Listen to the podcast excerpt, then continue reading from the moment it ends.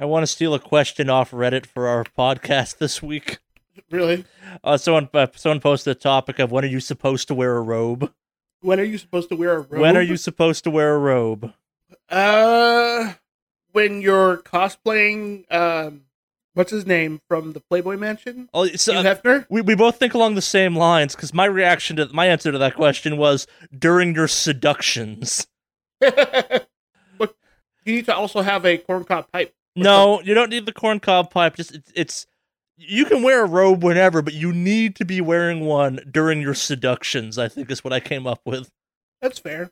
But I mean, yeah, I mean it makes sense if you're the, the Hugh Hefner it up. Then that's definitely sometime you want to do that. Th- That man is always involved in a seduction of some kind. Yeah, Well, he was eye fucking the cameras all the time. yeah, That's just who he was. He exuded that. yeah. So, um, yeah, I can't think of any other time. Actually, now that I think about it, I maybe at home when you're tired. Yeah, like it's the the obvious answer is also like when you're at home and you've already taken off your pants but need to go outside for like 10 seconds. Hmm, that's valid. Yeah. Yeah, I can't think of anything else. But they're two opposite ends of the spectrum. Where like one's like this like you, you say the answer and you're like, "Ah, that's a little uncomfortable to hear anyone say ever." And the other one's like, "That's the epitome of lazy." I would, I would rock it if I for a bit, but I always just wear shorts for the most part. So, Yeah. Uh, uh, my issue's always been it's like, "Oh, you can get like the bathrobe." I'm like, "The bathrobe outside is a weird like cry for help." That's like a I, I lost my crack and I'm trying to find it kind of moment almost. hmm. Like you have to have like the good robe, like a, a real robe with like some embroidery on it or something, so people go, ah, he's a classy crazy person. Or he's a uh, what do you call it? How was the word I was looking for? Or you're a flasher who's getting ready to. That's a trench coat. You don't use a robe for a, for flashing. You use a gray trench coat. Those are the rules of perversion. A gray trench coat. A gray trench coat with the like the double button thing going on. You have to have the kind of wraparound tie for quick flashing, but you do not use a robe for flashing. It's too suspicious. Huh. Didn't realize there was such a science to this. There is there. The rules of being street perverts are very real. is this something you found on your adventures in the darknet? Uh, not the darknet necessarily, just living in other cities. Ah, gotcha. You, you learn certain things, like guy in a gray trench coat and socks. You avoid that guy because he's obviously up to some stuff. Like that's also the guy who's like going over to his girlfriend's place for some like romantic surprise and is like, "I'm gonna do something different." You're like, "You're a fucking weirdo for riding the bus like that," but power to you, buddy. As someone who enjoys the kilt lifestyle, there there are moments where it's like, "Would I wear this on a bus?" No, no, I would not. No? Why not? I, ever worn a kilt? Uh, no. I don't know how girls stood on anything in public. Like it's the, it's that awkward moment of do you want to risk the possibility of your nuts touching a seat you have no idea who the fuck sat on before you? Hmm. That's true. That's a little. Uh, Yeah. I keep thinking about it more now. I'm just like, Yeah. uh, Like I said, I don't know how women who wear skirts and dresses sit on anything in public ever. yeah. That that would never be far from my mind. It's like you have no idea what was here previously. It was obviously a slime monster.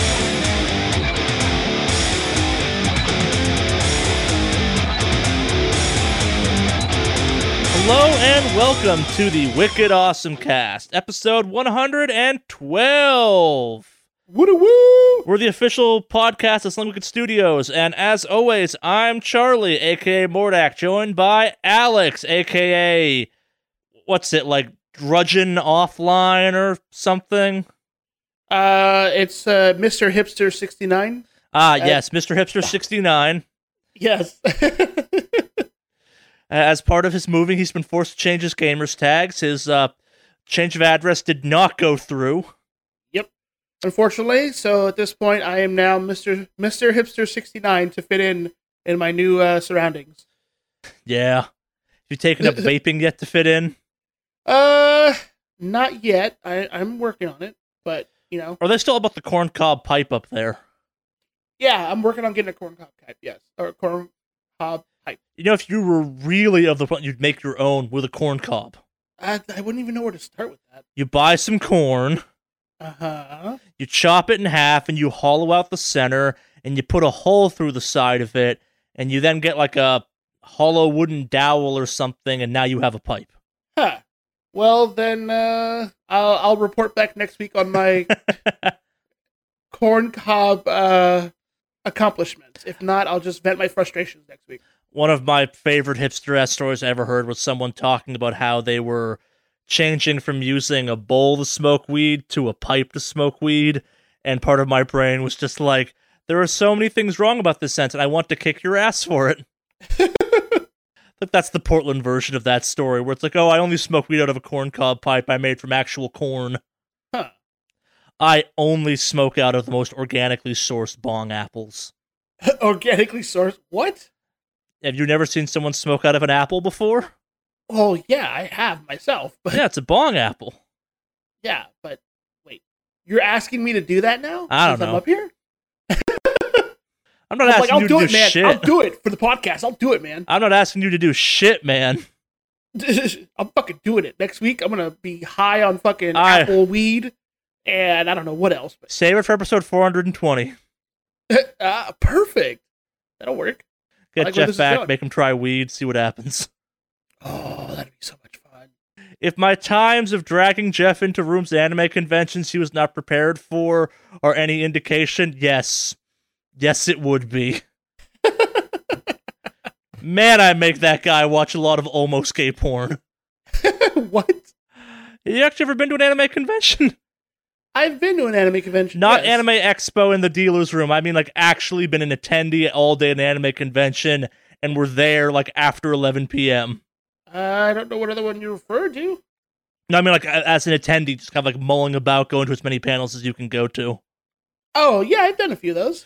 Fair. Uh, So the big one back where me and Jeff grew up is called Anime Boston, and they had an after hours thing that started on like it may have been like 8 p.m. on Saturday and Friday nights was after hours, but because of that, like Sunday morning would roll around, and there'd still be one room showing boy love anime, which isn't porn, but it's so much more graphic. And I remember there was one time where like we were, t- like, me and Jeff were there, and we were tired or hungover or something. I think I was hungover, Jeff was tired, and we were trying to find a place just to sit down for a little while, and we wound up in one. It was just like, okay, where the fuck is this shit going? yeah.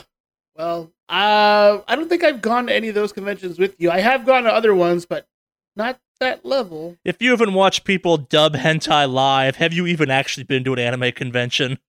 Wait, what? Uh, the Anime Boston one, the old podcast we talked about this. One of the main events of the after hours stuff was they would they the main room, the kind of big like stadium area. They would do live hentai dubbing, and there they'd bring random audience members up and make them dub hentai. It was great. That's so creepy. It was fucking creepy God, why? Why? because it's hilarious. No, that's just creepy. No, it's kind of Oh. awesome. Oh God, The truest of anime. fucking anime weirdos. Yeah. So I'm glad I've never been too crazy about it, but I haven't either, but I can appreciate. I, I used to really appreciate parts of the culture. I still like. If you said like, "Hey, we're going to a live hentai dubbing," I would still go. I, I think I'm at that point in my life where I'm comfortable with myself to be like, "Nah, I'm gonna go to that." No, like, unless I have like have a child with me, I'm going to that shit without any kind of arm twisting required because it's always been hilarious every time I've gone previously. that's just like, hey, uh, Charlie, what are you doing tonight? Oh, well, uh, I'm just kind of hanging out. Hey, dude, I got this hentai recording that's doing a live audience thing. You want to go? Yeah, dude, no problem. Let's go. Will there be a crowd of at least 50 people? Dude, there'll be like 300 people. I am in. Let's go.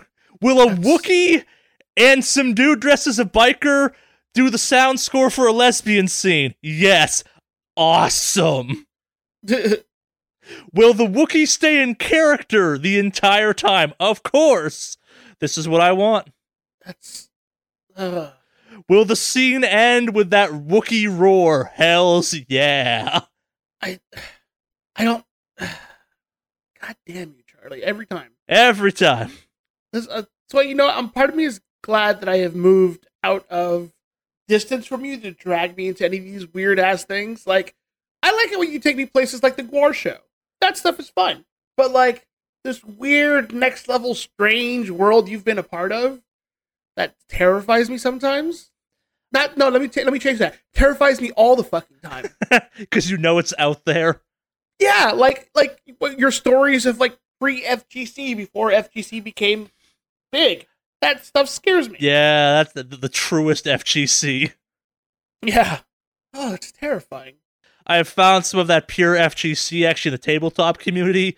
Uh, I definitely heard of a tournament of like tabletop stuff that still has like people in horse mask issues, and I'm like, I need to go to that. I think why it's terrible. You don't understand. I miss back when like that was how you competed In the horse head. in the horse head. Again, if you haven't had a money match between two people in their underwear and just horse masks, did you even have a fighting game tournament? I have no words. No, you didn't. You and your weird world of shit you do. I never took you Alright, to Lucha anyway. Vavoom, did I? But what? I never took you to Lucha Vavoom, did I? That I've heard of and I wanted to go to. I have been to I Lucha. Vavoom several times. Tell me about it. Uh, it is bad stripper show and decent lucha libre combined into one magical experience. Yeah, I'd totally be down for something like that. Just because I remember seeing it, there they had a Valentine's Day show. I wanted to go check. the out. Valentine's Day show is the worst show. The um, Think of the Mayo one is better. I prefer the Halloween one because they had lots of blacklight matches, and I, I I stand by some of the best wrestling I've ever seen was at one of the Halloween shows I went to where you had two giant dudes versus two little people wrestlers all in black lights. So it was just kind of like neon skulls tiny neon skulls versus giant hulking neon skulls. And that was pretty fucking cool. That's pretty funny. yeah. It was a tag match too so that was kind of cool. The shorties won. Of course, the underdogs. and for the clarity i'm not talking just like some short people. I'm talking like some four foot eleven sub people that i'm not to say the word midget to describe anymore correctly You wait. I miss that word. It's so descriptive. but I get it. you can't say it anymore. Not supposed to. Really? And I'm trying to make an active move to not say it anymore because I did offend someone the other day with it. What? Not recently, recently, but I I had a moment the other day where it's like, oh my god, I'm like this is wrong. I'm I'm I'm better than this. Yes, it's two people at a pumpkin patch and they're the size of pumpkins, and I find that amazing. But it's not fair to them to think this way. They're people. They're not going around being like, holy shit, he's tall. That's true. Although I'd love to hear him like turn it around and be like, "What's up, you tall motherfucker over there? How's the weather up there, you giant piece of shit? You You need want to go to more beanstalks?" Lucha libre matches with uh short people in them then because that's exactly what happens Yeah, I'd love to see something like lots that. of you fucking come down here i'll beat your ass it's like Yeah. damn yeah, or something along the lines of, "Hey, the only way I'm gonna whoop that, only way I'm gonna punch you in the face if I climb up a fucking beanstalk, you giant piece of shit." i best wrestling i've ever seen was kind of along those lines where like well that that's still the, the best wrestling match i ever saw was the mime versus the one-legged dude but i Wait, what? Have we never talked about freak show wrestling with you No. Uh, Freak Show Wrestling is a wrestling that used to be where not, near my old apartment. Uh, sorry, Freak Show Wrestling was done out of Rikishi's wrestling gym, which was near my old apartment. And me and my girlfriend at one point went and saw a wrestling match that the kind of culminating event for it was a giant battle royale that started off with a mime versus a dude with one leg. And because these were the two best wrestlers ever in existence, they only attacked the missing leg. So it was the mime putting the missing leg into like clutches and holds and elbow drops and shit. And it was amazing. That is Best beautiful. wrestling ever. That's actually pretty fucking cool. And then a giant oct- and then a giant octopus squid attacked the ring, and it was done by the guys who do Gwar's outfits, and then all hell broke loose and stuff happened. But Huh. It was a weird evening. There was a cop that got taken out by that. Like, someone drove a motorcycle through that gym at one point in the evening. Like, there was lots of stuff I'm like, huh, wasn't expecting this. Not surprised at this point, but You know, every time I think you're done surprising me, like I'm like, you know what? I, I think he's tapped the well dry when it comes to just the weird stuff. But if you had told me it'd be before noon, we haven't had any alcohol, and we'd be discussing a mime wrestling with an imaginary leg for a dude who has one. Well, let me rephrase that. A mime was wrestling with a one-legged dude, and he had the fake or he had the imaginary leg in a clutch lock. something like Submission holds all the way on that missing leg. It was awesome. I don't know. I'm I'm not sure if you're lucky you didn't know me the first two years when I lived in LA or you, you missed out because that's when you get like texts from me at like five in the afternoon being like, yo, you want to go do X? And X would be like, you want to go see a tag team wrestling match of like people in uh, uh like Mario outfits fighting each other? wait. uh, I went to a lot of lucha libre shows back then, and other stuff was up. Like I, like that was when you could text me like, "Hey, you want to go do X?" I'd be like, "I am fucking down." That sounds amazing. And now I've done too much of all that stuff, so it's like, "Oh, you want to go do X?" Yeah, I used to go to that, but you know, I, I don't like the direction they're going in right now. The it's not as good as it used to be, man. huh. Yeah, apparently, I guess there's this whole culture that I never saw, and maybe I'm glad I never saw it. To be honest with you, it terrifies me to know what's out there in Los Angeles now. I, you know Lurking below the surface. Yeah, you know what? I grew up in the hood in LA. You know what? I kind of am glad. Like I- it, it was in my way, my own little shelter. How far away from Good. San Francisco are you? Uh, currently Yeah. further than I am from. Well, All right, the entire state of Washington's between you and California, isn't it? the Washington's above me. Oh, I got that swapped. Yeah. So if if you ever feel the urge to go to a real Charlie ass event, go to an, go to the only reason I want to go to San Francisco, Hood Okay. Slam. Hood Slam. Yeah, What is Hood Slam? it's a wrestling event, but it's got great moments of like um Link from the Legend of Zelda. You know that Link versus like Drugs Bunny, who is totally not a copyright infringing drug uh, Drugs Bunny who's just strung out on cocaine. okay, so Drugs Bunny and Link. Link. Okay, like Mario might show up or Ryu or Ryu, however you want to pronounce it. Like it's a thing I've been told I should go to, and it currently is one of the few reasons I would ever go to San Francisco is to go to Hood Slam. I think that might be farther, but that'd be pretty cool. Yeah. Like, I'd be willing to give that a shot. I actually haven't stopped by San Fran in a long time, so We should go to Hood Slam together, and you can have a magical, terrible evening with Charlie. Drink this Now- forty. Why? It's part of the evening. it's part of the evening. Just drink it. Do it. It'll help you. It'll help you later. What happens later? Remember to tuck and roll. What are we doing? that's that's pretty good. Should we get to weeks? I think so. I'm just uh, Do you need a minute? Yeah, I'll, I'll, I'll go so you have a chance to collect your thoughts. yeah. Go ahead, Charlie. Go on. Tell, tell me about your week. I didn't do shit. What did I, do? I didn't do shit. It's been a busy week at work, so it's been that, and I've been recovering more with my arms, so that's been fun, I guess. I Oh. don't know. I, uh, me and my girlfriend went and saw there's a museum here with the Jim Henson exhibit. We went and checked that out, and that was kind of cool. I got to be mere inches away from Kermit the Frog inside of a glass case, which is cool.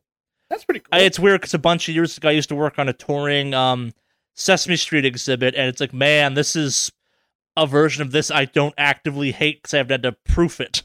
hmm That was fun. Uh, playing lots of Destiny, playing lots of Warframe. Um, digging that summer event for Monster Hunter. That's been fun to kind of go back through and get the event challenges I missed. Like, I didn't realize how many event challenges happened like right when I was moving. So I'm like, yeah, I remember this and totally missed it. I didn't have a TV for three weeks. Ah, That sucked. Yeah, I nah. I, I, mostly I've learned there's some thirsty ass dog people out there.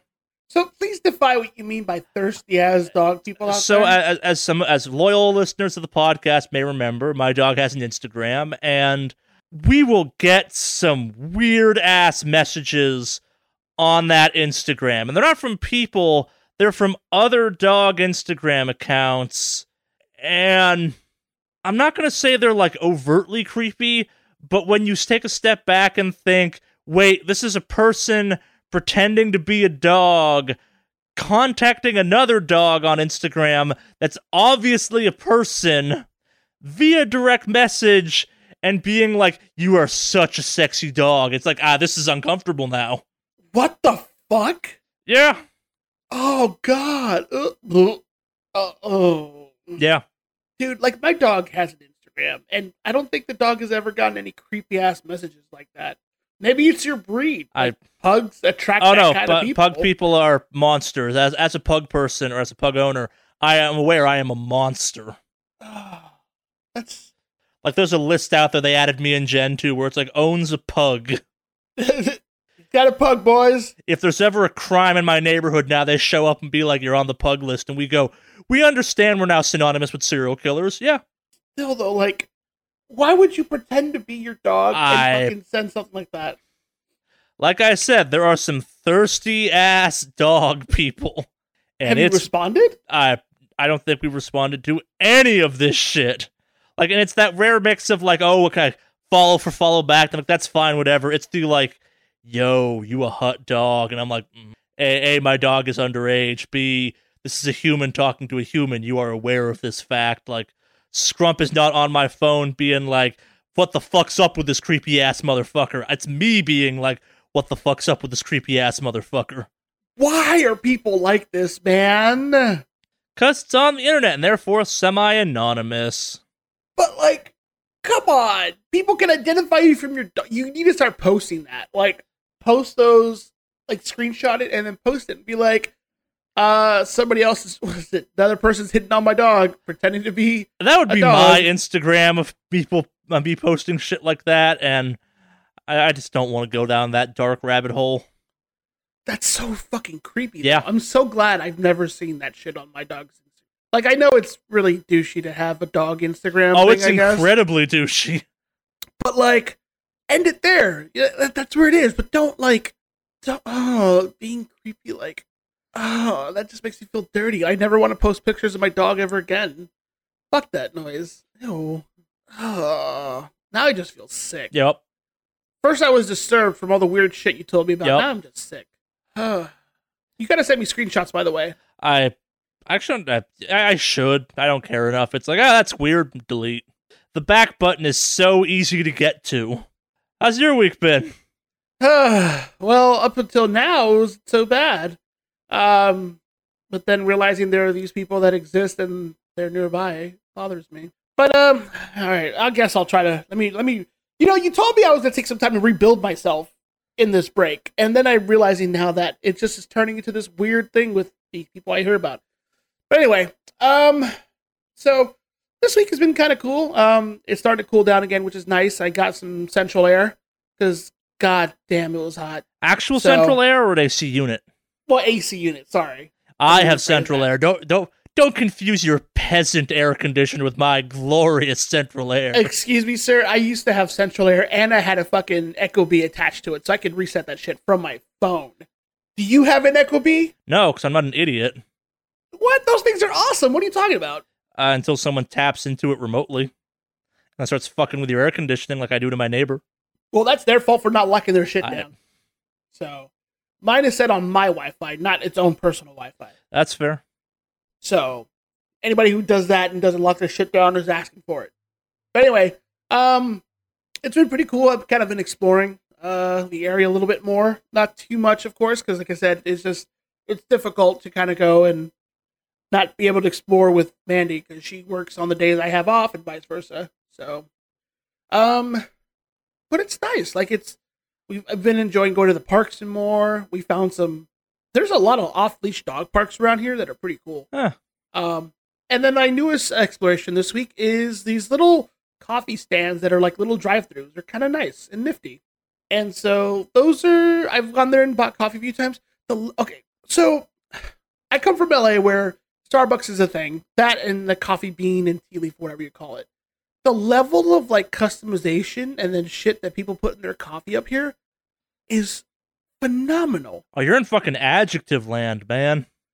Yeah, it's there's so much crazy shit for coffee out here. Like they have these stacks and stacks of like rows and rows of flavors they have, and they all it okay. If I hadn't looked at a better like if I hadn't gotten a better glance, I could easily assume these are all just like alcohol bottles with that weird nozzle at the top that they used to pour really quick at bars. Wait, have you never been to a place that does like flavor shots in coffee? Not really, other than like Starbucks and Coffee Bean. Uh, Oh, that's a normalish thing, I guess. I thought you were talking like real exotic stuff, like they were milking a porcupine or something for a, an alternative to dairy or soy-based creamer. No, it's it's just they have this next level flavored coffee stuff and all that stuff. It's yeah. Have you um, encountered the candy bar coffee yet? Which is a coffee that has so many ingredients, it's basically a candy bar. Uh, no. You will. It's a candy bar coffee. it's I call them candy bar coffees. I think my, fr- my growing up, I think my friends did too. It's eventually you will hear a coffee that the descriptor the person gives is basically the ingredients to a Snickers bar, where it's What? it, it, it basically becomes a coffee that's more like chocolate and nougat flavoring and caramel and other shit than coffee. That's pretty fucking cool. I'd I'd like to try your super sugary drink though. Starbucks has them. Like Starbucks has it. I thought. Oh, you mean like the unicorn one? Yeah, among other things. Yeah. Oh no, I've never had that. I always just usually get a chai. Like I don't look. I don't explore on the menu.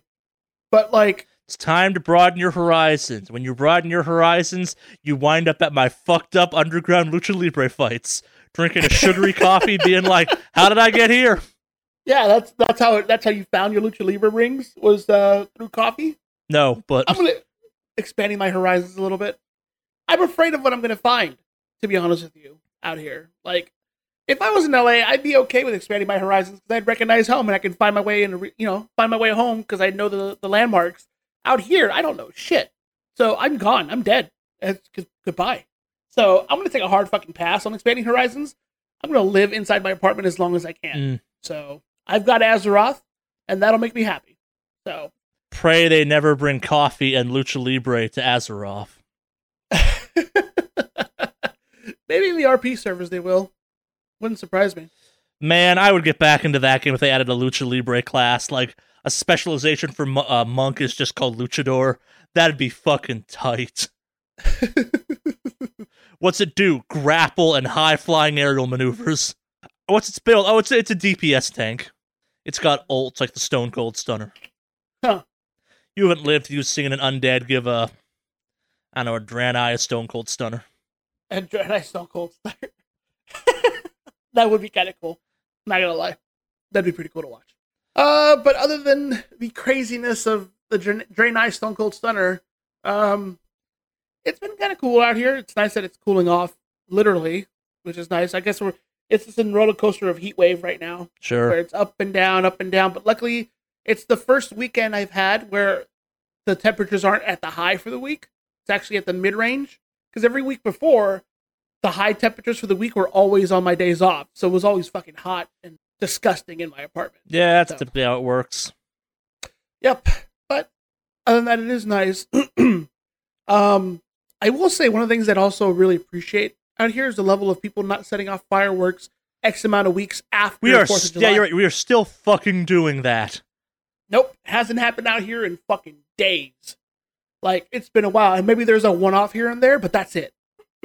People are not setting off fireworks, and I have to say I appreciate that. I miss the gunshots. but yeah, um, I guess in the gaming side of stuff that I've been up to, um, just mainly playing WoW, which we'll get into more this it's week. summer. Summer sucks for gaming. It does. It's just kind of stay at home, do your thing, wait for this fall releases to start piling through, so to speak. It's not even the fall. season. I'm not waiting for like January because that's when fucking everything comes out again. It's like, oh, what comes out in September? Destiny 2 stuff. What else? Who the fuck else cares? Everything else comes out in like February, January. There's still stuff that are that's coming out. I don't care about Madden. Well, fuck Madden, but I mean, like, there's still um, what do you call it? Um, Kingdom Hearts is still coming out. Obviously, the WoW expansion. Uh, isn't there another thing that's supposed to be coming out soon? Probably. I'm just making a joke right now. No. Yeah, that's all. I'm like, oh, never mind. I haven't looked. I haven't. I haven't pre-ordered anything really either. So it's like, eh, whatevs. Yeah. Does that mean it's news time? I think it is news time. That means it's time, Alex. there you go. Jazz hands. All right. Speaking of pre-ordering and rolling right into it this week. Uh, so um, remember Star Citizen? How I say like, don't fucking back Star Citizen. yep. despite having back Star Citizen. Yeah. So someone put over four hundred, uh, sorry, four thousand five hundred dollars of their own money into Star Citizen, both as part of the Kickstarter campaign and since then. Uh, we're calling him Ken Lord because that's its actual name. First back uh, Star Citizen back in 2012 as part of its uh, Kickstarter campaign. It's been kind of been following the game, etc., etc., ever since. He recently said enough is enough and wanted his money back. Uh, RSI, or sorry, Star Citizen RSI, the various parts of it said no, because uh, prior to a certain point you get your money back. Now, not so much. There was a whole kind of end user agreement thing that happened that pissed off some people, rightfully so. Uh, but in our, his argument was that his stuff existed prior to then. That's fine, whatever. But so this ultimately led in them going to court where he sued them for losses and lost. Huh. Well, it's a Kickstarter. It's kind of Yes, but at the, his argument was that a lot of his money went in prior to the rule. Of, so you can sue a Kickstarter. Nothing prevents you from doing that, and the, so now it does. But at the time of this happening, that rule wasn't in place yet for Kickstarter. So oh okay. this is more of a the argument that RSI, Star Citizen, the various groups used was that kind of retroactively uh, some user agreement stuff he signed and agreed to applied to all of his previous backings, which just kind of further goes along with my ongoing comment of don't fucking buy it a Star Citizen, or if you do, buy like the $20 entry pack and see if you're okay with that game. Don't put in $4,500 over time. Yeah. Yep. It's funny too because I remember you said, like, did we have? I know we had this discussion before about like, I mean, obviously you said don't back it, Yeah. but like I remember you said like because there's a good guarantee you'll never get your money, Yeah. kind of thing.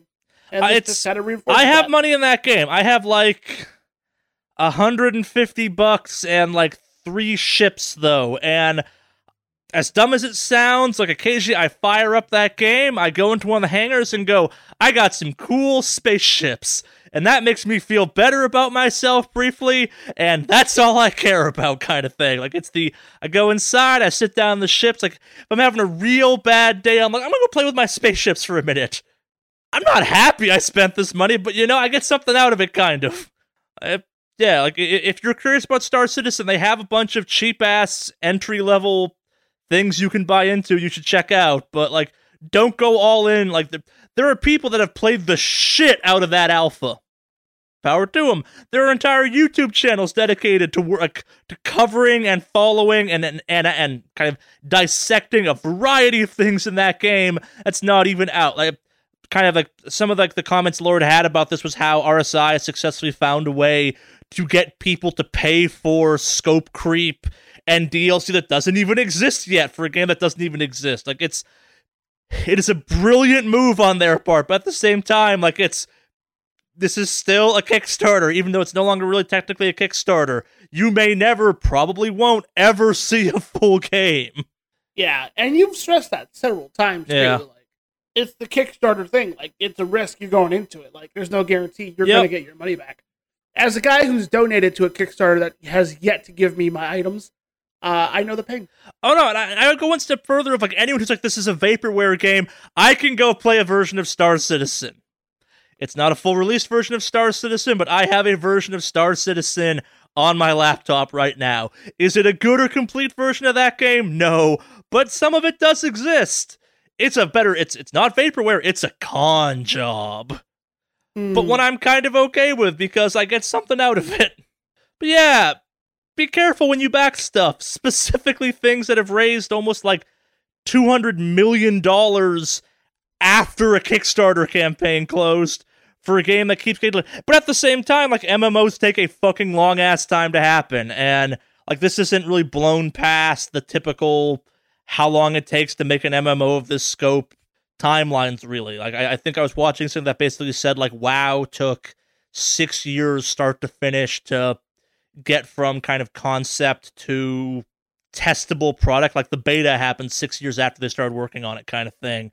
And that was Mm. significantly less ambitious. But at the same time, the argument against this game is man, they keep adding stuff that like maybe they should perfect other parts before they add this shit, which is a completely fair complaint. yeah. Yeah, it's. Yep. Maybe don't fund Star Citizen, or do if you're curious. I'm not going to tell you what to do, just informing you of facts. Or, you know, if you're going to fundraise something or kickstart something like this, just expect to go into it with the idea that you'll probably never see your money again. Yeah. You have given your money to strangers. Assume that is equivalent to giving like $10 to a random person on the street, being like, you're going to get me something for that, right? Yep. Yep. Yeah. it's like I. Ah, this is like the thing that bugs me about this is there are some really legit good Kickstarter games that have come out. Are there? games- there are a few. Isn't um was it uh Hollow Knight? Didn't that start off as a Kickstarter game? Did it? I believe so. I Hollow Knight, or there was also another one that's like an RPG that also was really good. I'm gonna look this up now. You are correct. Yeah, and Hollow Knight was a fucking great game, and not to mention they're still to up to now still updating the game and giving out some free updates and stuff like that for it.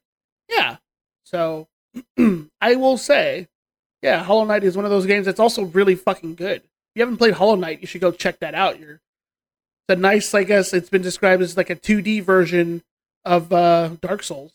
I have played it. Oh yeah, you've played it. Yeah, No, it's- yeah. It's fine. I I don't like 2D versions of Dark Souls. Well, you don't like 2D games. This is also true. This is very true. As when we had a uh, one of our YouTube videos where I made you play uh, That game just that game is the real 2D version of Dark Souls. oh yeah, I want to be the guy guided. That's right. That game, yeah, but that game is made with the intention. Hey, I'm gonna troll the fuck out of you. So yeah, that but that's that. really the 2D Dark Souls. Yeah, but this one's pretty cool. I think so. There, there, there are examples of you know games that are really well done. yeah. This, this is case in point. And now there's a possibility that games like these may not see funding in the future because you have assholes like the Star Citizen guys. It's no, it's not poisoning the well. If, if anything, like it's oh, we're not gonna be Star Citizen. We're not gonna be uh Mighty Number Nine or whatever it was called. Like it's the you know how people like say like oh we're not gonna be them. We're gonna do it right. Like uh, Bloodstained, the um got the game that came out from the Castlevania guys looks solid and people seem happy with it. Yeah, I, I, I kickstarted that actually. I should probably play it though because I think the game is already released now. I don't know. There was some EC, there were some E3 videos of it. That I'm looking at it going, ah, Castlevania people will be happy about this, and I don't care. This is not a game for me. Yeah, it, it looks pretty good. Yeah. like I, I played some of the demo stuff and I liked it. So Yeah. Oh yeah, no, it's already out. I should probably actually play it then. so I'll have to make sure I find that and add it to my Steam. But yeah, um, I don't know. Just be careful when you kickstart shit because the chances are, remember, there's always a chance. It's it's a chance you have whenever you give stuff on the internet. It's not an actual business. So Yeah. you've talked way too much about Star Citizen and their effect on the. of Uh, this stuff. it's it is an influential thing is the reality like it's th- that game is poised to be an exceedingly big deal or to be kind of the greatest con job ever or a variety of other things it's it, it, it's a it's a thing like it's one of those ones where it's a specter that looms in the industry and in, an industry that brought us like fucking duke nukem forever taking forever to come out and no Man's Sky and all that jazz. Like you have Star Citizen, that's the most like giant money pit version of that shit, but also like, hey, here's the alpha. It's weird. I will say your comment about the uh, Duke Nukem Forever taking literally forever to come out is very meta. I can appreciate that. You've never heard that joke before? I've never heard that one Huh. before, so color me surprised. Fair Uh, enough. Yeah. Well, moving on from that, we officially can announce that Shadow of War is now microtransaction free. Yeah, finally. Go play that game already. It was okay-ish. Hey, It was fine. Well, I mean, I it was fine before I know, but the stupid idea of the microtransactions in a single player game was a thing. But I mean, I'm glad they got rid of it now. Yes. Oh yes, that that game is now probably a better game. It also came out almost a year ago, so eh. I suspect it's one of those awkward moves where it's like, hey, we are so beyond the kind of point where microtransactions make sense. This might give us a resurgence of sales. Yeah, and I think actually now that we mention it, it is I think on sale at Steam right now. Probably. Yeah, it it, it is actually. Let me look. Pretty sure it is. I saw it earlier, and yeah, it's on sale. twenty bucks. So, yeah. Yeah. Uh, I haven't had a chance to play this. Did you get a chance to play this one? I owned it. Yeah, we talked about this back in like October when I was in New York playing it. Oh, that's right. Yeah, you were because you had to take, you took a PS4 with you because couldn't play anything else Yeah. online. Yeah. Did you like it? I mean, even with the microtransaction shit, I think you. I never got I didn't get far enough in the game for the microtransactions to really become a thing. I it was more uh, Shadow of Mordor, which I thought was cool, but at the same time, you had to power up too much. Like I, I got bored of how low level. Like it's one of those ones where you go from playing Shadow of Mordor to this, where it's like, oh, I am really nerfed right now, and I forgot how kind of whatever the first couple hours are. Like I that game is at its best when you are just kind of hunting down randomly generated very cool orcs and the story for that game's been always been real bad Uh, and kind of in the way of itself like i it's fine like it's it is still one of if not the best playing assassin's creed games to date it does some cool stuff it does some fun stuff I, it's a fine game I, I don't think i'll buy the third one if they make a third one you don't think you'll buy the third? Is it you just not you're over it kind of thing? I I really enjoyed Shadow of Mordor. I thought it was kind of a cool concept. The whole building an army of orcs and like that whole nemesis system was an interesting idea. And then they expanded on it in the second game, which was cool to see like more mutations of it. But it's like you need to do more with this, and I'm not sure what more you do with this. But adding all this like loot level shit and stuff was not what I wanted. That's a shame. Yeah, I it's one of the few times where it was I don't want loot in this game. Like if it's like building explosives and shit, that's fine, but I don't want to have to care about my level sword and stuff. I don't it's like that's too much management for a game that's really all about kind of slay the orcs, destroy the orcs, kill the orcs. Hmm. I I also think like the second one, the first one was loosely based on kind of Tolkien esque stuff where it's like okay, whatever. The second one is a little more Tolkien driven to the point where it's right. uh, This was the worst part of the first game, but it was kind of peripheral, so it didn't matter as much. This one's really leaning hard on some of that shit, and I think is worse for it. Like it's it's the obscure Tolkien, so it doesn't matter, but it's also a the, the time for my love of like The Hobbit and Lord of the Rings and all that stuff. It, it, it it's come and gone. And would this game be fine if it wasn't so grounded in kind of the One Ring to rule them all? Yeah, it'd be fine. If not, maybe better. It gets in the way of the pure revenge story of I'm gonna kill these fucking orcs. Yeah. Well, if they fix that or at least changed it up, Yeah. would you consider coming back for the third one? I sure I don't think they're going to. Like I don't franchises don't take a step back like that typically. I I, I don't know what you'd have to change for me to care about this game though either. Like it's what I like about that game would make a really cool thirty dollar game, and I think that's what I want. Like it's one of those ones where it's the if it had just like I, I bring up this concept every once in a while. If you'd taken the first game and said like, "Yo, we're adding two more zones for thirty bucks," I'd have been like, "Cool, that's all I want." Hmm. Well, you've uh, you've also talked about that similar thing when it came to like Destiny. You wish they had the old stuff in there anyway. I Yeah. can see that. Well, it's not that I don't care about the old zones from Shadow of War or Shadow of Mordor. It's like I- what I play that game for is the systematic murder of orcs and kind of like the building up of my army and like the fun kind of politickings and the kind of cool moments that happen when you encounter a very specific orc that like sings you a fucking ballad about he's gonna murder your ass or something. That's cool. I don't need more story than that. Like if I was just some dude who's just like I'm gonna fucking kill all these orcs. I'd be like, that's a story I can get behind. Murder, yo.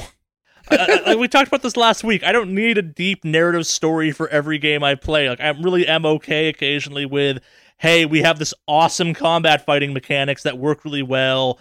It's got like it's got kind of Assassin's Creed combat, but like also the Batman combat, and you've got like Assassin's Creed mobility, and you can mind control fuckers and dominate them and shit. Oh, that sounds kind of cool, doesn't it? Yeah. What's the story? You're killing orcs. All right. Oh. Did these orcs wrong me? They super wronged you. Oh, I'm gonna kill these fuckers. That just wronged you. Super wronged you. Yeah, I, they murder your family. Like I, I if like I don't think like I start saying I don't think every game needs to have some deep interwoven complex narrative. I think like occasionally a good old fashioned revenge story is good enough. Like at, at its base level, the God of the most recent God of Oregon has a fantastic story. Is the story of hey, your mom wants us to spread her ashes on the tallest peak in the realms, kind of thing, and the story like the story never deviates from Kratos and Boy are going to the tallest point in the mountain, in the realms. It's just kind of the the focus keeps getting shifted around and there are obstacles in the path. But at, at its base level, it's yo, we're gonna go climb a mountain. We're probably gonna kill some shit on the way there, but we're just gonna go climb this mountain, yo. Yeah. Like the God of War games were pretty straightforward too, where it was I'm getting revenge and I'm angry. Okay, I can work with this. How angry are we? We're gonna throw a Hydra at a Hydra. Ooh, angry. Like the Hulk. and that's not to say I don't enjoy a deep narrative too, but like for games with like God of War, Shadow of War, I, I think the story is like we have to have the sprawling narrative. No, you don't. Revenge is a good enough narrative. Like if you can throw a line of one of the characters going, "I will not rest till I drink mead from that man's skull," you're good. I know how the game ends. I drink mead from that man's skull. I got a goal. That's all you need for a goal for the game. Occasionally, yeah. I, I'm not, I'm not, again, I'm not. Go back to the question we got about Anthem. Like, it's one of those ones where it's the the argument of like the story of this game is, yo, we got this weird, fucked up world, and you're exploring it to try and find stuff to keep your civilization going is enough for me. Like, uh, Mhm. what was it called? Uh, Frostpunk. I played a couple months back. The story of that is survive against winter do it and like th- there's more story there when you dig into it but at base level it's survival and that's a cool enough story it, it's again I, I don't mind a deep driving narrative i don't need a deep driving narrative all the time especially if a game is focused on like over the top violence and mechanics like bayonetta has a story I-, I couldn't super tell you what the story of either bayonetta game is except man that combat is good it is so stylish yeah I, to, to to recap though, there are no longer microtransactions in Shadow of War. Yeah. we went into a whole discussion about stories and what we require for games, and it started with microtransactions. In a way, thank you, microtransactions. for Speaking making that of microtransactions, this is the news that made me happiest this week because it's dumb and I love it and it's got crime in it. But apparently, criminals are using games like Clash of Clans and um, Marvel's uh, Contest of Heroes and again Clash Royale to Yeah. fucking launder money. How? So you buy a bunch of in-game currency and then you sell that account for the equivalent of what that money is. But you buy that money with your dirty crime money and then you sell that money for squeaky clean not crime money. Huh. Okay, I can see how that works then. Are you able to log in using different accounts Yeah. though for Clash of Clans? Yeah. Oh, that's that's. I gotta give it up to 21st century innovation for criminals. Like, do you remember a while ago we had a discussion about Pokemon Go Yep. and how they were people were dropping lures at like parks late at night so they could lure people to go there, Well, and then they would mug them. Yeah, also I like to kind of flesh out this story. Um online criminals allegedly stole roughly 20,000 credit cards, made a bunch of purchases in those 3 games, and then sold the accounts for the equivalent of those transactions made. And they did it through uh, markets like G2G and iGame Supply. I, Crime. I gotta say, I am really, really impressed by the innovation of some of these criminals. I fucking brilliant. I love it. yeah, this is fucking. Awesome. Get that crime time going, yo. oh man, that's Well, uh, we got some more crime, kind of, if we want to talk about that. yeah. Let's let's while Let's get we're this on a crime, going. spree. Sure. Uh, so, uh, so you know how Nintendo's rolling out that new fancy paid-for subscription service for internet or for their online services? Basically, the Nintendo version of Xbox Live. Yeah, or PSN Plus. Yes. or PSN Plus. Yeah. So, uh, last week and kind of this week have been marked with hackers hacking Splatoon 2 to mess with leaderboards and characters and a variety of other stuff to show just how fucking easy it is to hack that game. Ah. So is it is this related by any chance to that weird, um, that hacking the actual Switch issue? I don't know. The article does not really go into that, but it does say that. So this was also a problem at the end of kind of the Wii U's life cycle, except it was it was notoriously easy to hack. The issue now is that how do I put this bluntly? Apparently, the Switch is even easier to hack than the Wii U because of some of those discoveries, I guess, but it's not a direct byproduct of that. Oh, sorry, no, I misread that. The Switch is trickier, but the, now the system's been cracked. It's pretty kind of out there. Huh. But, geez. And it's ranged from like, thinking- and it's it's been a problem. It ranged from people making themselves invincible to invisible to like just owning leaderboards and changing them. Like, look how easy this was to hack. Yeah. Well, I mean, like, so has this spread into other games then? Or is it just Splatoon 2? What other games? Like, Well, I, I don't mean Mario to be a jerk Kart, on this. Like, uh, less competitive, I guess. Like, but I, I'm assuming it's in there. I had a bit of a hacking problem at one point.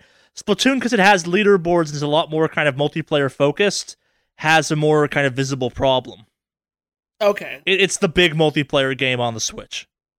Gotcha. Well, that makes sense. Yeah. Well, I'm glad they're doing it now and doing all this hacking shit because Nintendo hasn't really responded yet. They took some posts down. We're like, we don't approve of this, but a patch came out and it's still a problem. well, I mean, considering that the issue, the issue with the, the uh, it's a hardware hack issue that they've had as well. Like, I I don't know if they're gonna be able to get rid of this or patch this up unless they add like they're talking about. I think even the the hacker was like, "Hey, please add anti cheat or something Yep. like that." Yeah, which is kind of it's kind of a weird like Batman esque kind of way. I'm to gonna do it. hack this game to show how easy it is to hack it, yo. Yeah, so now you you know don't hack it. Yeah. or so people can fix the hacking. And it's kind of kind of ballsy. I kind of appreciate that, but um, I don't know. That's it sucks. That I mean, I'm glad. In it, okay, this is gonna sound totally fucked, but I'm kind of glad the hacker is bringing this to light now, and I really hope Nintendo responds and does something about this because when you're gonna have Smash come out in the near future, this is gonna be a big. Oh, I want to see that world. like this is gonna be fucking big. And I mean, to be honest, a lot of people only play local Smash anyway. I never heard. I mean, the the Wii U Smash had online playability, but I don't think a lot of people played online anyway. Did they? Um, has that game I ever be really wrong. had? Mul- I, I think it had a multiplayer scene for online. I, you're, you're talking about the Wii U and the 3DS's online capabilities, though, which weren't great. Yeah. So, but I would be intrigued to see if uh if they actually do something about this and how bad if they don't this is going to affect um Smash and other games that come out online. Indeed. Weren't they going to come out with a Dark Souls online for the Switch? Uh, that's is that out yet? Uh, It's coming. I know it was it. It got delayed. I'm not sure if that's out, but that game's always had hacking issues though too. Has it? Oh, It- yeah, I didn't. It's yeah, especially the PC versions have been rife with that. That out yet? I don't know. Well, it'd be fun to see what the hackers can come up with until they actually add some anti-cheat functionality. So, but yeah, I don't know. Uh, just sucks, but I mean, it is what it is at this point. Yep. Uh, the hardware, there's only so much you can do, and I guess Nintendo, considering they have a history of having their shit get hacked relatively easy, maybe that's why they never really got too much into the online game because they're like, fuck that shit. Yeah, maybe. well, speaking of things that also suck, this Oh, is a yeah. good week for transitions. Um, Xaviant Games, making up makers of The Culling, have pulled The Culling 2 after it's straight bombed off Steam. The culling, what? Oh, I heard about this. Yeah. This so what's game going on did this? so bad on release, they just kind of took it off Steam. I'm like, we're just gonna get rid of this. Yeah. This so- a sequel to the first culling that I never heard about? Yep. So the Culling came out last week, uh, as of this recording, and uh, in a week it had dropped down to single-digit online players. And Xaviant's reaction, Xaviant's reaction was, "Yeah, we're just gonna end this shit.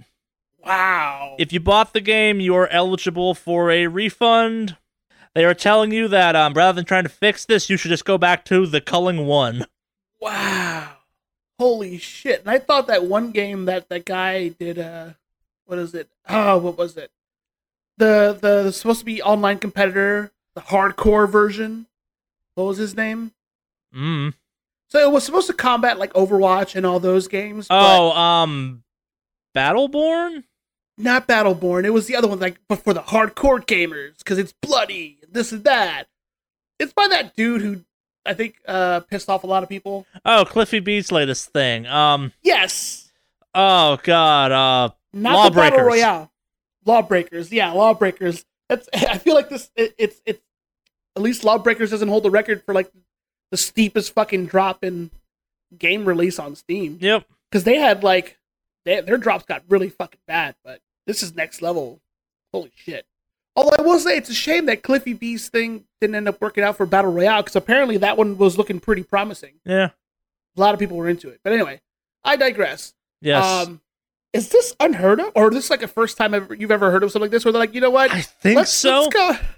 Let's just go ahead and go back to the first culling, guys. Yeah. Let's pretend this never happened. oh man, shit, that's crazy.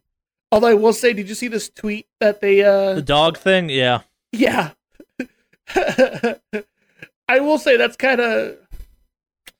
I I will say it's kind of refreshing in a way to see that like a studio is willing to kind of admit that Yeah. yeah, because even in their on their Twitter account, the original Battle Royale game show. Excuse us while we rewind the clock to day one. R.I.P. the Culling Two. Yep. Huh. I kind of like that they're willing to kind of. I think you have to. Like, I, it's one of those ones where it's like, man, you guys fucked up so hard. You have to like be like, ha ha. Just how fuck, how hard we fucked up. Yeah, I will say that's kind of refreshing to see a company be willing to like hold the L gracefully. Like this is, it's very graceful of them to kind of be like, all right, you know, I I fucked up. Yep, this is on me. Yeah. So, so I will give them, I will give them kudos on this. Sure. but sucks that it was so bad they literally had to go back just like ah hey guys that first culling though guys hey Yeah. that first culling We got a solution if you hate this game. Go back and play our old game. yeah but this is refreshing I, I will say i give the studio uh kudos how do you say it Zava- or Zavariant Xavian? I don't know. Xavian? Xavian, yeah oh yeah kudos to them that's kind of cool cool about doing that i guess Yeah.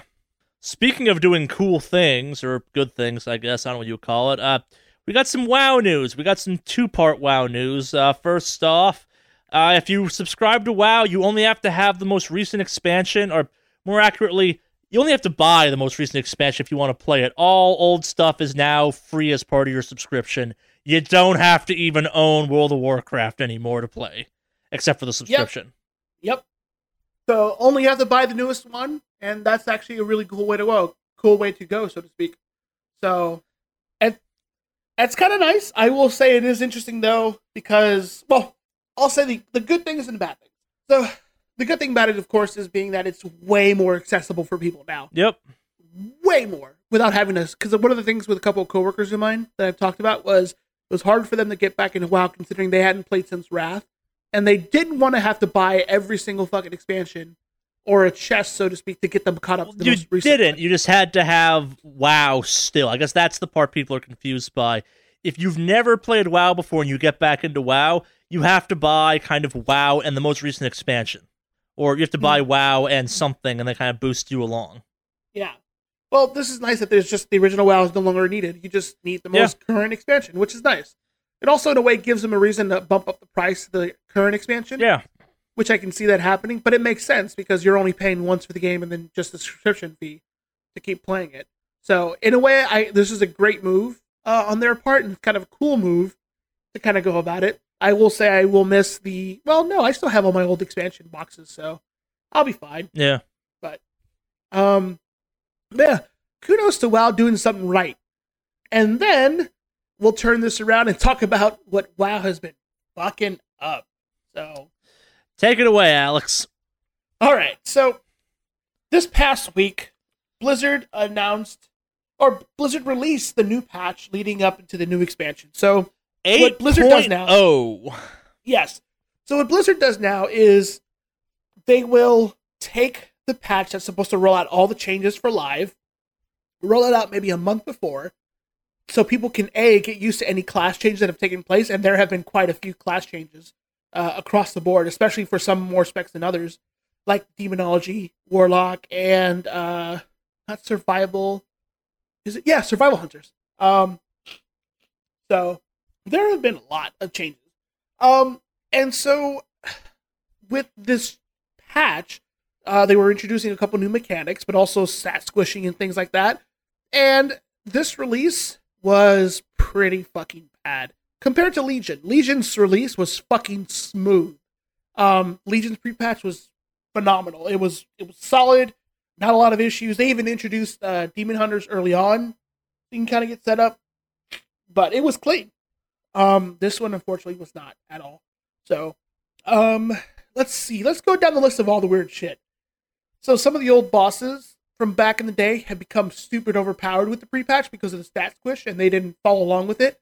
Um, some abilities, uh, some abilities were doing no damage.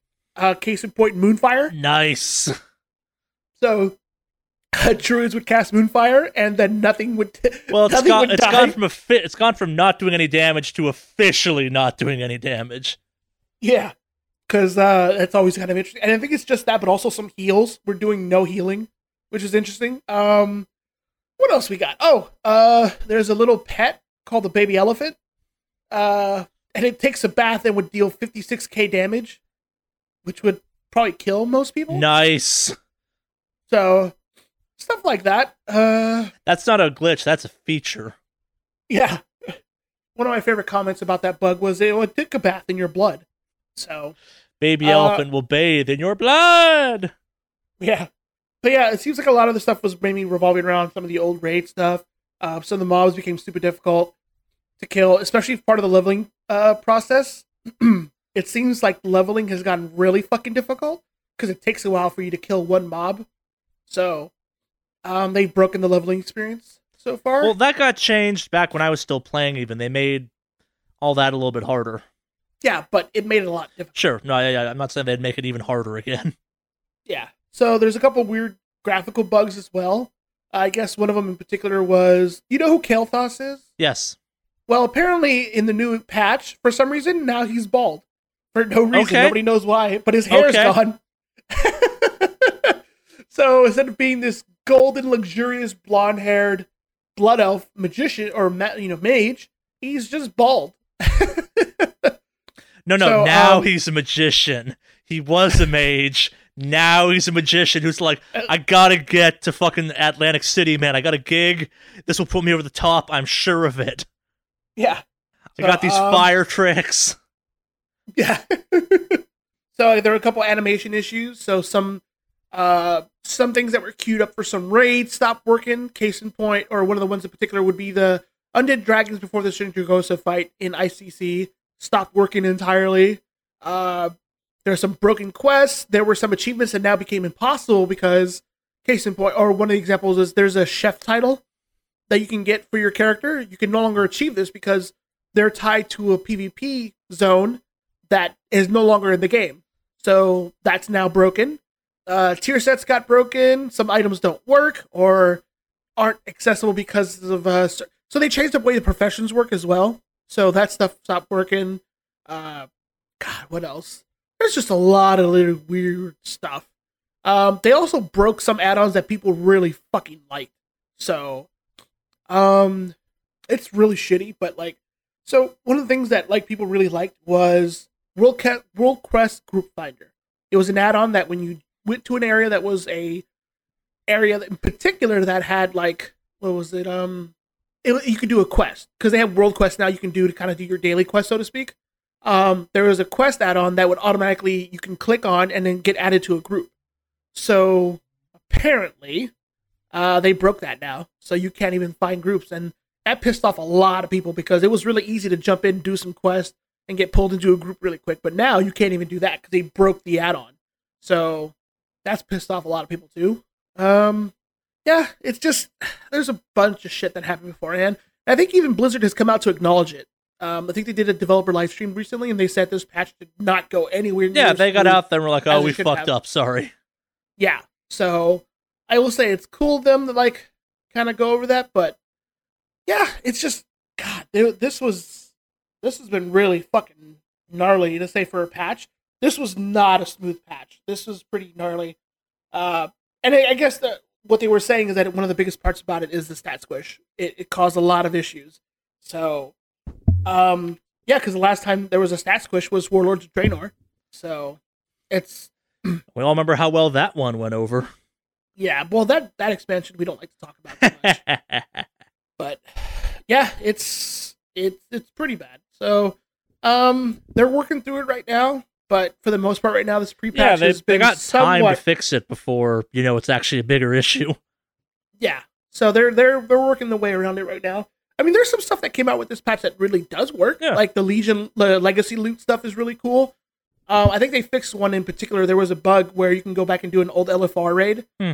Uh, and when you did it, um, the character the minions were dropping like 50 to 100 gold per mob like group. So people were farming raw gold real fucking easy. Uh, that got nerfed immediately, but like Again, that not an out. error. That's a feature. yeah. So stuff like that has kind of been happening right now with the legacy loot system and things like that. But for the most part, it's it's um, they've had better releases, is what I'm trying to say. But this one did not go well. But yeah, uh, so far that's all I've been, that's all we have in regards to the the stat squish More on this story as it develops. Yeah. So we'll see. They still have a whole what next patch comes out 13th, so they've got they've got well over a month or four weeks to fix it. So Sure. Yeah, yeah, that's where we're at.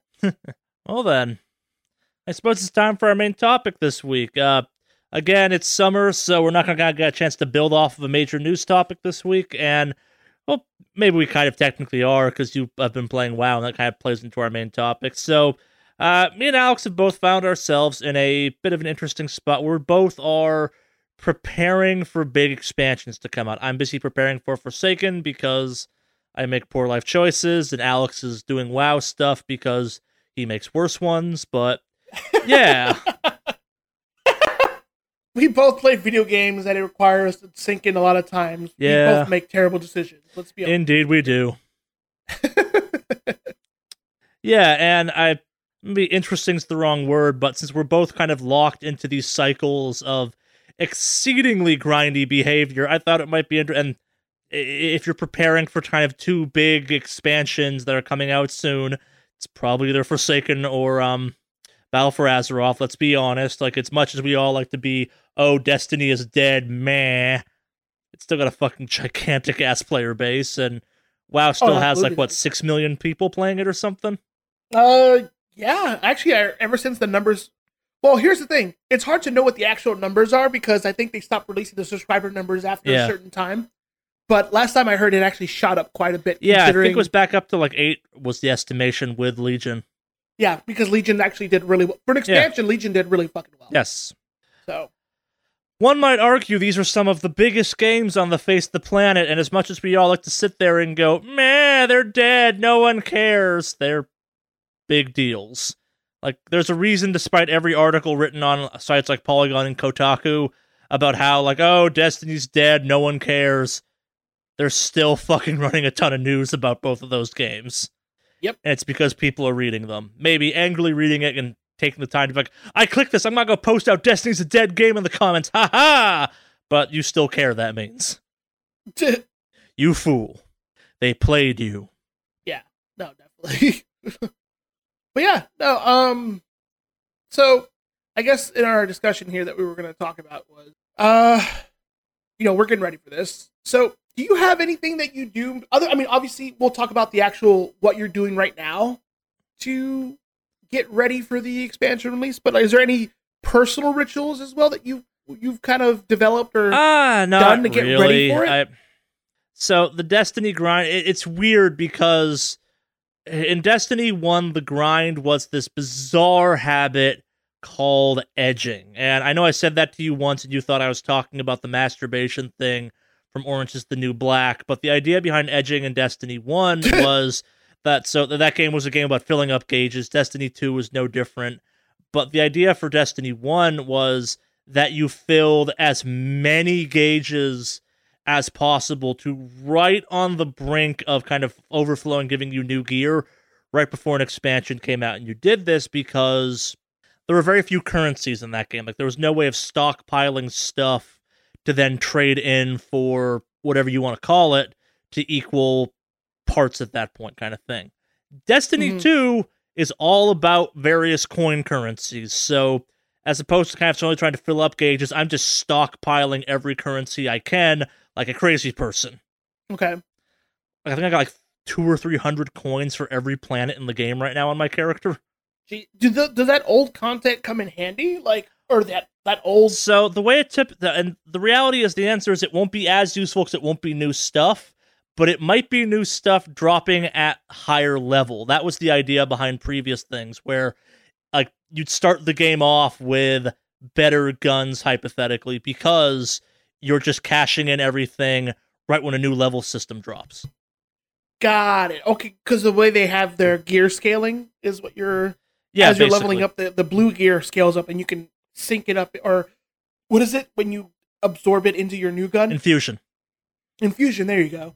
So yeah, I mean, I can see that in Destiny 2 working out because that's pretty much what you have to do with every gear grind is you get the the drops and then diffuse it into your guns that you want to keep so they get the higher numbers. And they've gotten out there and said that, unlike Destiny 1, where kind of year one gear stopped at year one, Destiny 2's gear is going to continue in. Like, it's the, it may be pulled from the loot table, but you'll still be able to upgrade it and stuff like that. okay, Or it. won't, it won't be dropping as frequently, but it still will be viable potentially in game. And as a result, there are, like, your exotics. You had to rebuild all your exotics essentially in Destiny 1, which sucked. But this time around, all that stuff will carry forward, which is a big deal. Because I have Mhm. at least two guns I am a big fan of, and I've spent a lot of time playing with them. okay. Yeah, like the whole masterworking element to Destiny 2, which I've actually it's I masterworked my shotgun in that game. The, the what's it called? Um, the auto shotgun. I'm blanking on the name of. Uh, I painted it red, so I can't even describe it correctly. I, yeah, but I, I masterworked that recently because I'm I'm going to be using that shotgun. I fucking love that shotgun. Like it's the you will have to make a better shotgun in that game for me to not use that shotgun kind of thing. Which one is this one again? I don't remember. I think it's. I'd have to look up the name. It's. It, it's. It's agreed upon as one of the best shotguns in the game. It's the. It's the auto one. Oh, is that the one that belongs to the the one? It's named after one of the characters. Yes. That, yes. That I used to The have. clan that. lady, That- yeah. That, sh- yeah. That shotgun is fucking great. Yes, it is. Yeah, I find myself even now, like with some of the Destiny playing I've been doing, um, there's certain gear that I just really fucking like. Yep. Like my current auto rifle that I have from one of the, I don't know if you can still get it, but it's the one from the faction rally. It's yes, you can. Future War. Cult. Yeah, the It's a future war cult auto, auto rifle. the number. and- yeah, a yeah, number. I love that. Yeah, Yep. that number, that gun is fucking great, and I refuse to get rid of that Yep. one. So, and I'm sure they've released better guns since then, but like, there's a few tried and true like that. There's a there's a hand cannon that has the explosive kinetic round on it as well. What is it? Um, well, it does explosive damage once it hits. What's the is that better Devils or is that the Future War That's- Cult one? Better Devils? That one is really fucking good too. Yep. So I like hanging on to those old guns that work really well. Yeah. Although it's interesting because I don't know if that becomes an issue at some point with the new guns are just not worth it. Maybe that people hang on to the old guns. You don't think there'll be a force like kind of force people's hands to say you can't so anymore? in Destiny One, that was a problem because uh, there was a gun called uh, Fatebringer that Uh-huh. when the first piece of DLC came out, The Dark Below, you couldn't upgrade guns, but Fatebringer was so fucking good, the damage difference didn't matter, so people were still using it even though it was underpowered. Uh-huh. And then they added the ability to upgrade stuff in the second DLC, and that kind of fixed things. And I, I, I think the argument they might have made was that yeah, maybe we made a couple of the guns a little too broken. Like there were two or three hand cannons in Destiny One Year One that, yeah, they were a little busted. They were fantastic guns, but they were fun as hell. I, it's the raid stuff. I, I, I, I don't know. I I, have two guns right now. I'd like to play the rest of Destiny 2 with and never swap out kind of thing. And if they'll let me do that, I'll be happy. But we'll see. I it, it kind of goes back to the which version of the story do you believe in? Like it's the when I, th- there are definitely guns like my favorite gun from Destiny 2 is a gun I got after the Taken King dropped. It was this Hakke pulse rifle that had kind of hung that had on the half glass full perk and hungering clip, which meant, or maybe it wasn't called hungering clip, but basically the perks were the second half of the clip does double damage, and if you killed anything, you reloaded at twice the speed, so you could just tear through shit with that gun. Huh. It was a it, it was never a top tier multiplayer gun. It was never a top tier anything, but that game carried me. That gun carried me through just so much of Taken King. Like I think if I wasn't using a specific gun for a specific encounter, I was using that gun still. Yeah, no, I so I know with WoW we've had some of those issues in the past where you have like gear that happens to be really fucking good, but it's super old. And they don't want you to use that item because it's uh, what was it? It it, it broke a lot of couple mechanics. Like I'll, I'll give you I'll give you an example of one that I actually personally ran into. So there was a there was a it actually ended up changing mechanics as well as the gear itself. But um, there was a dagger early on in ICC or during uh, Wrath that was uh, 1.3 attack speed, and so for the dagger offhand, that's really fucking good. It's fast. Um, so what people would do is instead of playing like combat the way they normally would, they would they would run the dagger in their offhand, and all they would do is spam the. Sh- there was a I forgot what it was called, but it was a shiv attack that mainly used your offhand dagger to attack, but it was the the, the energy cost was based off of your how the speed. So you had a fast attacking offhand, so you could apply poisons like crazy. So it very much broke damage meters for a while because it was stupid good. But that got phased out when they changed the mechanics for it. But there was also gear in the past that was like a trinket that would uh kind of like make some fights trivial for some players, and that got eventually nerfed across the board because they didn't want you doing that. So I find it interesting that with Destiny, they're like, yeah, no, keep your old gear. Like, go Well, ahead and do that. I think the difference is WoW is a stat driven game. yeah. Destiny is not. There it you could have the best gun in Destiny, and if you still suck at playing the game, guess what? You still suck. hmm I, I'm not going to call WoW an easy game to play because there are nuances to it, but the the second to second combat of that game is significantly easier to learn. At least it's you you have your rotations, you have kind of the buttons you press. There's a lot less timing based into it. There's no aiming really. hmm And I, I think it's one of those ones when you're balancing based off of numbers, that's one thing. Like Destiny, the reality is like in its current state, they've achieved a level of balance allegedly with the guns in that game that they like. Meaning, Yeah. for now, everything's balanced. And if you move forward with that, you're starting off from a balanced base, or at least a base they think is okay. So I, I don't know. I I personally like the idea of being able to take my gear with me. I always have. It's something they said you could do, and they're actually doing it this time. So yay!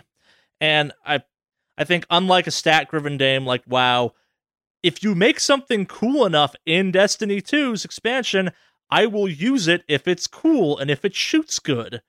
If Yeah. it's not cool and I don't like it, guess what? I'm not going to use it. Yeah, exactly.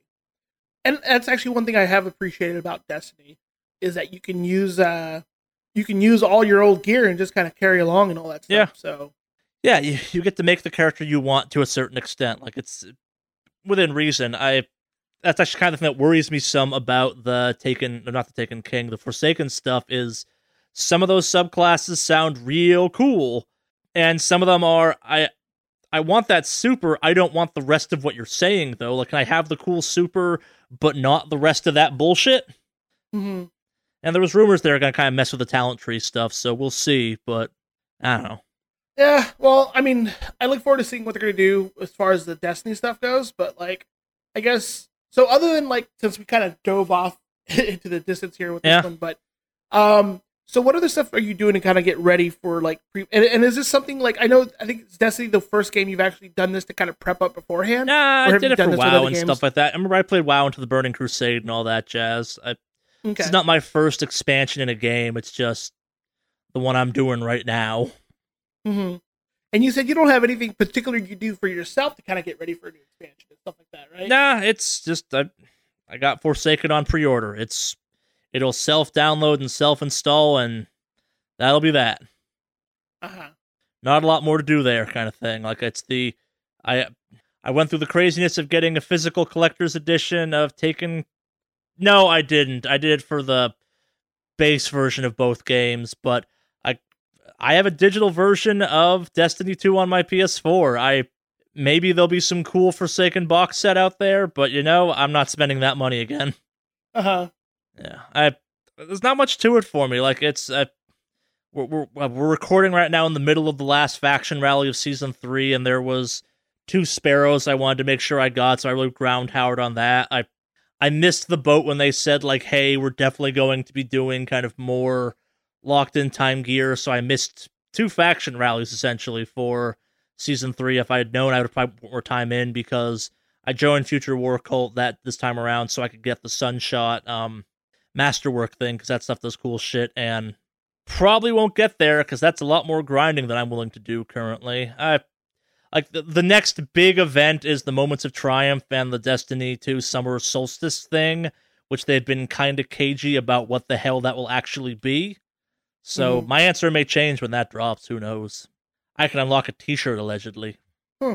I it's Yeah. it, it's weird. Like it's Destiny 1 and Destiny 1 Taken King. I had loyalty's the wrong word, but more investment in them.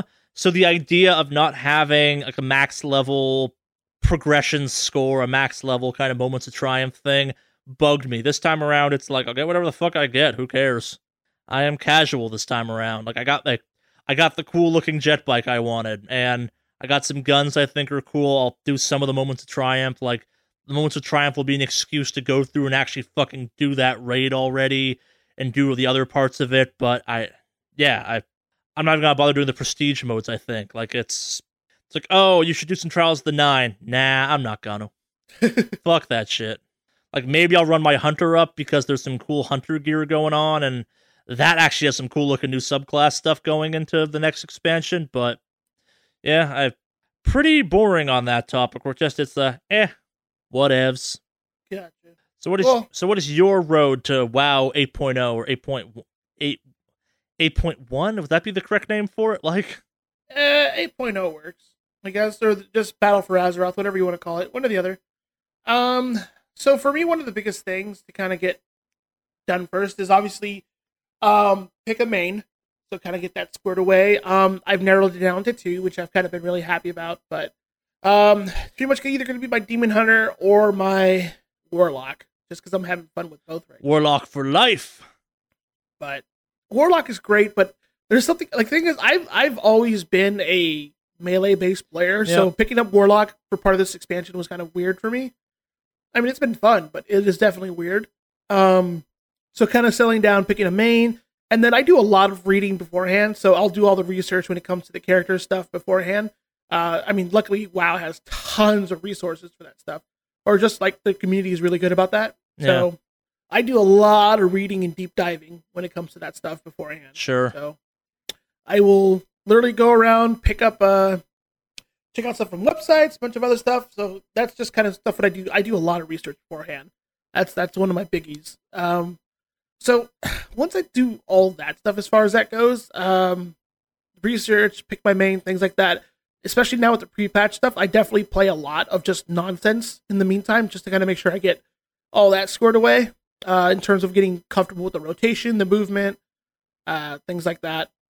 Also, like PVE, PvP, lots of dungeons, just kind of get ready Mm. for it, which is weird because that's normally what you do once you're actually in it. But like, uh, and then luckily since I have access to the beta, I check out some of the like optimal leveling patterns and stuff like that. Because like sometimes I'll, one of the things I've done recently is I'll play through the first time and actually really either like I either my first character will always be the one I just power through and get leveled up, or I'll actually watch the story and enjoy. So I, I usually kind of depending on how I'm going to level up, I'll go that route. But I usually like I really enjoy some watching some of the story unfold, especially with Legion. It was great to fucking watch and and be a part of in that sense. So, uh, I know you're not big on the story stuff, but yeah, it is what it is. yeah, I really, really enjoy it. So once I get that all pretty much squared away, um, if I'm going to do a 24 hour thing, obviously I get all my stuff beforehand, my my energy drinks, Yeah. things of that nature to get that all squared away. Because I will like, I've done it in the past. I'll take days off of work to go like power level and get that squared away and power Yeah. up and do that. So I'm taking days off. But since I'm in a new job, it's a lot harder for me to do. Oh no, to your point, like if I had if I hadn't had a fucked up shoulder for the last couple months or last couple weeks, however long it's been at this point, the studio would be set up, and I'd be like, yeah, we'll probably do a Forsaken live stream of some kind, like we've done with all the other major Destiny shit. Yeah. But we're not doing that because I'm not set up, probably. Yeah. No, I, I, I'm not doing it either because, like I said, I started a new job, so Yeah. I can't really take the days off. And considering that you know WoW is going to end up releasing on a fucking Tuesday again, Yep. could have done it. 20, could have done it. Whatever that Saturday was, 24th. Could have been the 24th. Could have even been the 17th. You guys would have been fucking great. But no, pick a weekday. You fucking assholes. Anyway, um, yeah. So it's a lot of just doing all my research beforehand. Is probably my biggest thing. Sure. And then the last little thing that I, I kind of do because I'm really anal about it is I will spend the next month tweaking my add-ons to make sure everything is just right for the new expansion. Gotta check these mods, yo. yeah, because dude, like playing WoW raw, I guess with just the normal. I mean, the way I play it, it's fucked. Ugh, it's. I, I I'm not a big fan of the default UI, but like, boy, do I fucking love using um, what do you call it, like Elv UI and stuff like that. So it just makes it so much cleaner. But yeah, other than that, like that's pretty much what my routine is and getting set up and things like that. So not much else other than just like I said, getting myself mentally ready. is your body ready? My body will probably be ready. Will it? hmm Yes, yes, probably. Except UI. Gotta get your pre-WoW catheter installed. I don't go that level. That level of if I ever get any, if I ever get that level with some gaming, just fuck my life, bro. Like I'm done. Forget it. Take your dogs and your girlfriend away. yeah, just just all the things. I don't deserve it. Sure. So Your devotion to the WoW was too strong. yeah, well, speaking of that, I guess it's probably time to end our main topic this week so we can do our fan and listener correspondence, if you will. yeah. Because while an unhealthy love for video games is wrong, an unhealthy writing into this podcast is oh so right. Alex, if you wanted to get in contact with us, how would you go about doing that? Well, it's very simple. Uh, you would just email us at a little email address uh, labeled wickedawesomecast at gmail.com. Again, that's wickedawesomecast at gmail.com. Uh, spelled as it sounds down in the show notes, etc., etc. We say it every week. Hopefully, if you're listening, you should know it by now. And obviously, this Mhm. fan did because they chose to email us at it. And it goes like this. They wrote it anonymously, or else I'd read their name. Uh, Uh, Dear Wicked Awesome Cast, but mostly Alex. Recently, I, like Alex, moved from my home state to a new one as part of the pack and as part of the parking process. Sorry, found myself having to really think about what I thought, what, what I brought with me. I'm not totally sure what Alex wound up doing, but in my case, I, if it didn't fit in my car, it wasn't coming with me. As a result of this, I found myself parting with a few things that either probably wouldn't survive the trip or just weren't worth bringing with me. As a result of this, I have sig- I have significantly less stuff, but also now regret some of the things I didn't bring along. So, Alex, is there anything you opted not to bring with you that you wish you had? Did you encounter anything that at one point you couldn't imagine not taking with you, but ultimately didn't? Um, let's see. So one of the things I really wish I would have brought was my my old microwave because it was a really powerful microwave, and uh, I decided to leave it for the uh, for the new residents of that apartment I left. Um, you know, to be honest with you, a lot of the stuff I wanted to bring with me, I got to bring with me because I ended up renting a shipping container Sure. to bring my stuff. So there was some stuff. Um, you know what? Actually, there is one. My old computer chair. I kind of wish I would have brought it, but I'm going to end up buying a new one now out of necessity, as opposed to a want. Because I'm sitting in a on a wooden chair every day now to play games on my computer, and it does fucking hurt my butt. so, um, yeah, it's it sucks, but I'm probably gonna have to find one of those. Um, they have an old discount furniture place around here in Portland that has the Aaron Miller chairs or the Herman Miller Aeron chairs. So Okay. I'm probably gonna go that route. Who knows? But um, You were looking at those fancy gaming chairs at one point, weren't you? well, the fancy gaming chairs also don't provide too much support, but like gotcha. I've heard as, as I mean they provide pretty solid support. Let me let me rephrase that. Not to discount any of them. Um, it's just for a man of my statue or stature. Probably not so much. I thought they made a Uh, big boy model. They do for a few. A couple of them cap out over or under where I'm at. So Gotcha. that makes it a little more difficult. Um, there are a few though that do definitely hit like the, the the bigger levels, which is really nice. So kudos to them who make those. They know their demographic really well. Um, Yo, we But- cater to fat people, yo. yeah. Hey, you fat piece of shit! You want to sit down comfortably somewhere near your computer? I got you. So- How dare you not stand through this entire eight hour gaming session? Yeah. Um, I was gonna bring my desk, but I decided not to, and I ended up building a cheaper desk, which I think is a lot nicer with IKEA furniture, which I really enjoy. Um, cost me less than a hundred bucks to build this table, so that was nice. Um, let's see. There isn't a lot I I, I, regret not bringing Sure. other than just like the chair and all that. Um, stuff that I did bring, for the most part, is stuff that like near the end of my packing experience, I realized a lot of this stuff is just stuff that I have that I don't want to throw away, but I also don't want to like Take. take, Yeah. so to speak. So there's a good chunk of stuff I just got rid of, but I actually still have boxes packed of stuff that we have because my old place didn't have a living room technically. So I need to build a living room. So right now, all of our spare boxes and stuff that we have sits in the living room. Huh. So yeah, until we get like sofas and stuff like that, and a little entertainment center, center and a TV because I never had a TV before in my old apartment. I used to just watch everything on my monitors. Mhm. So, um, yeah, that's. I can't say there's too much I actually regretted bringing, but I will say there's a lot of stuff I cut off. Um, the computer is the one of the few things that did, actually did ride in my car. So I was like, everything else can go in the fucking container. My computer goes in my car. Gotcha. Fuck that noise. So, uh, I'm not trusting my computer to go in a fucking shipping container. Fuck My no. baby. Nope. Every single thing in there went in the, in my uh in my in my car. Did you So, drive straight from LA all the way to Portland or nah? Yeah. How long did that Pretty take? much. Uh, with stops and naps because uh we were pretty exhausted when we left in the first place, so we took a few hour naps in between. But overall, it took about 24 hours. Okay. Even though the drive itself is only about 15 hours. Okay, so you 16 could do it in a day though if you left at like 8 a.m. in the morning. If you if you leave at 8 a.m., it's actually worse because the traffic leaving out of LA would be a pain. Sure. I personally like to leave at night. So like if I were to head off like at 8 p.m., Gotcha. realistically, if you left at 8 p.m., you can make it to Oregon or at least Portland around noon the next day. Huh. You could. You're dead tired, but Well, like I mean, it depends. If you're rested, then when you leave, you're good to go. Like I've done that drive before. I've made it to I've made it to Portland from LA in 15 hours, Huh. and that was like that was only stopping to use the restroom, grab drinks, and then keep going. That was it. do method truck stops. Yeah, you know the normal driving routine.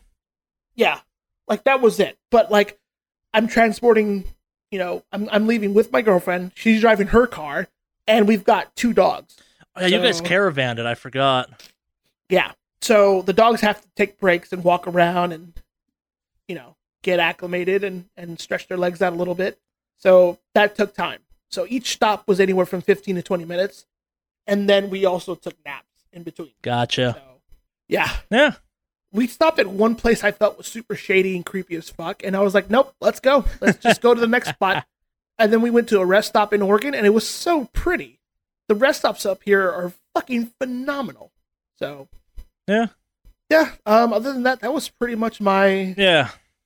I did not up. have as much of a drastic move as either of you two did, but I definitely threw out a lot of the gamer swag stuff I had left over from various conventions and stuff when I moved. Yeah, I- I have a lot of that stuff still, and I still have to throw out. Stuff. I, I use moving as a time to be like, why the fuck did I even take this shit home? Yeah, I I could see that. I think I'm gonna do that now. To be honest. Yeah, I had like an inflatable spear from like when they were like, hey, uh, what's it called? Horizon Zero Dawn's coming this year. And I'm like, that's neat. Got home. This was stupid that lived behind my couch for a month or two. Nah, like Mhm. for a year or two. My bad. yeah, I I reached a point where I don't buy a ton of junk. I have stuff, but like it's all stuff I care about. I suspect you're kind of the same way at this point. Yeah. Right now I am. Yeah. Yeah. I haven't done a car move in a long ass time. Last time I did that was probably back before I moved to LA, and that definitely makes you like, do I even need this mattress? Could I sell Yeah. this mattress for enough money to buy a new one? Yeah. No, we kept our mattress for now. Yeah. That's actually my biggest regret with the house was we did not buy a bigger mattress and or bed set.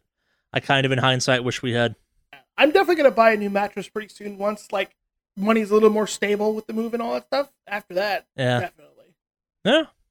Thanks for writing in. hmm That about does it for this week, though. That was our one email this week. Um, you streaming yet? Uh, yes, I actually am streaming uh weekends now, so you can catch me streaming Fridays, uh, Saturdays, and Sundays. Uh, Fridays and Saturdays, I usually start somewhere around maybe eleven. What you streaming these AM? days?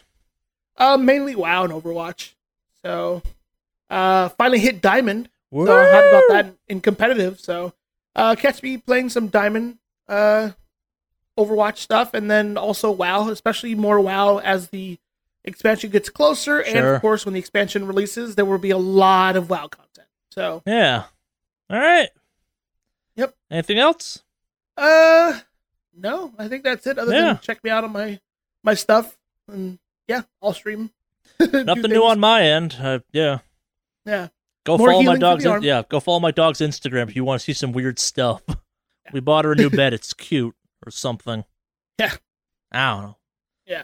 My goal is for my dog to be more successful than I am, so I can sponge off it.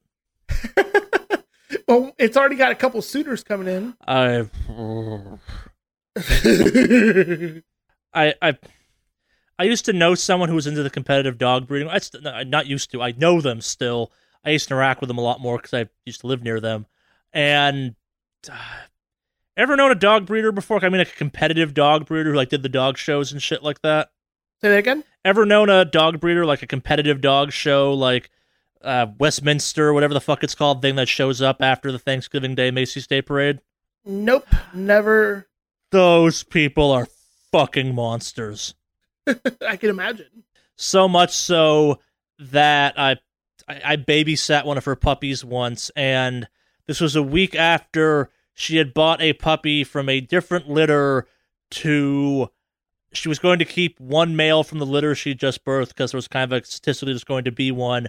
She basically bought one of the dogs that had just been birthed, like dog is six weeks old, a concubine for breeding purposes. Oh, It was a little messed up. I don't know how I got on that topic, but now you know that story. yeah. Uh, yes, dog people are weird. yeah. No, I know that. Some next level dog people can be fun. Yeah. But yes, video games. We're a podcast about that. Uh you got nothing else to talk about this week. Let's close it out with Cue the Metal.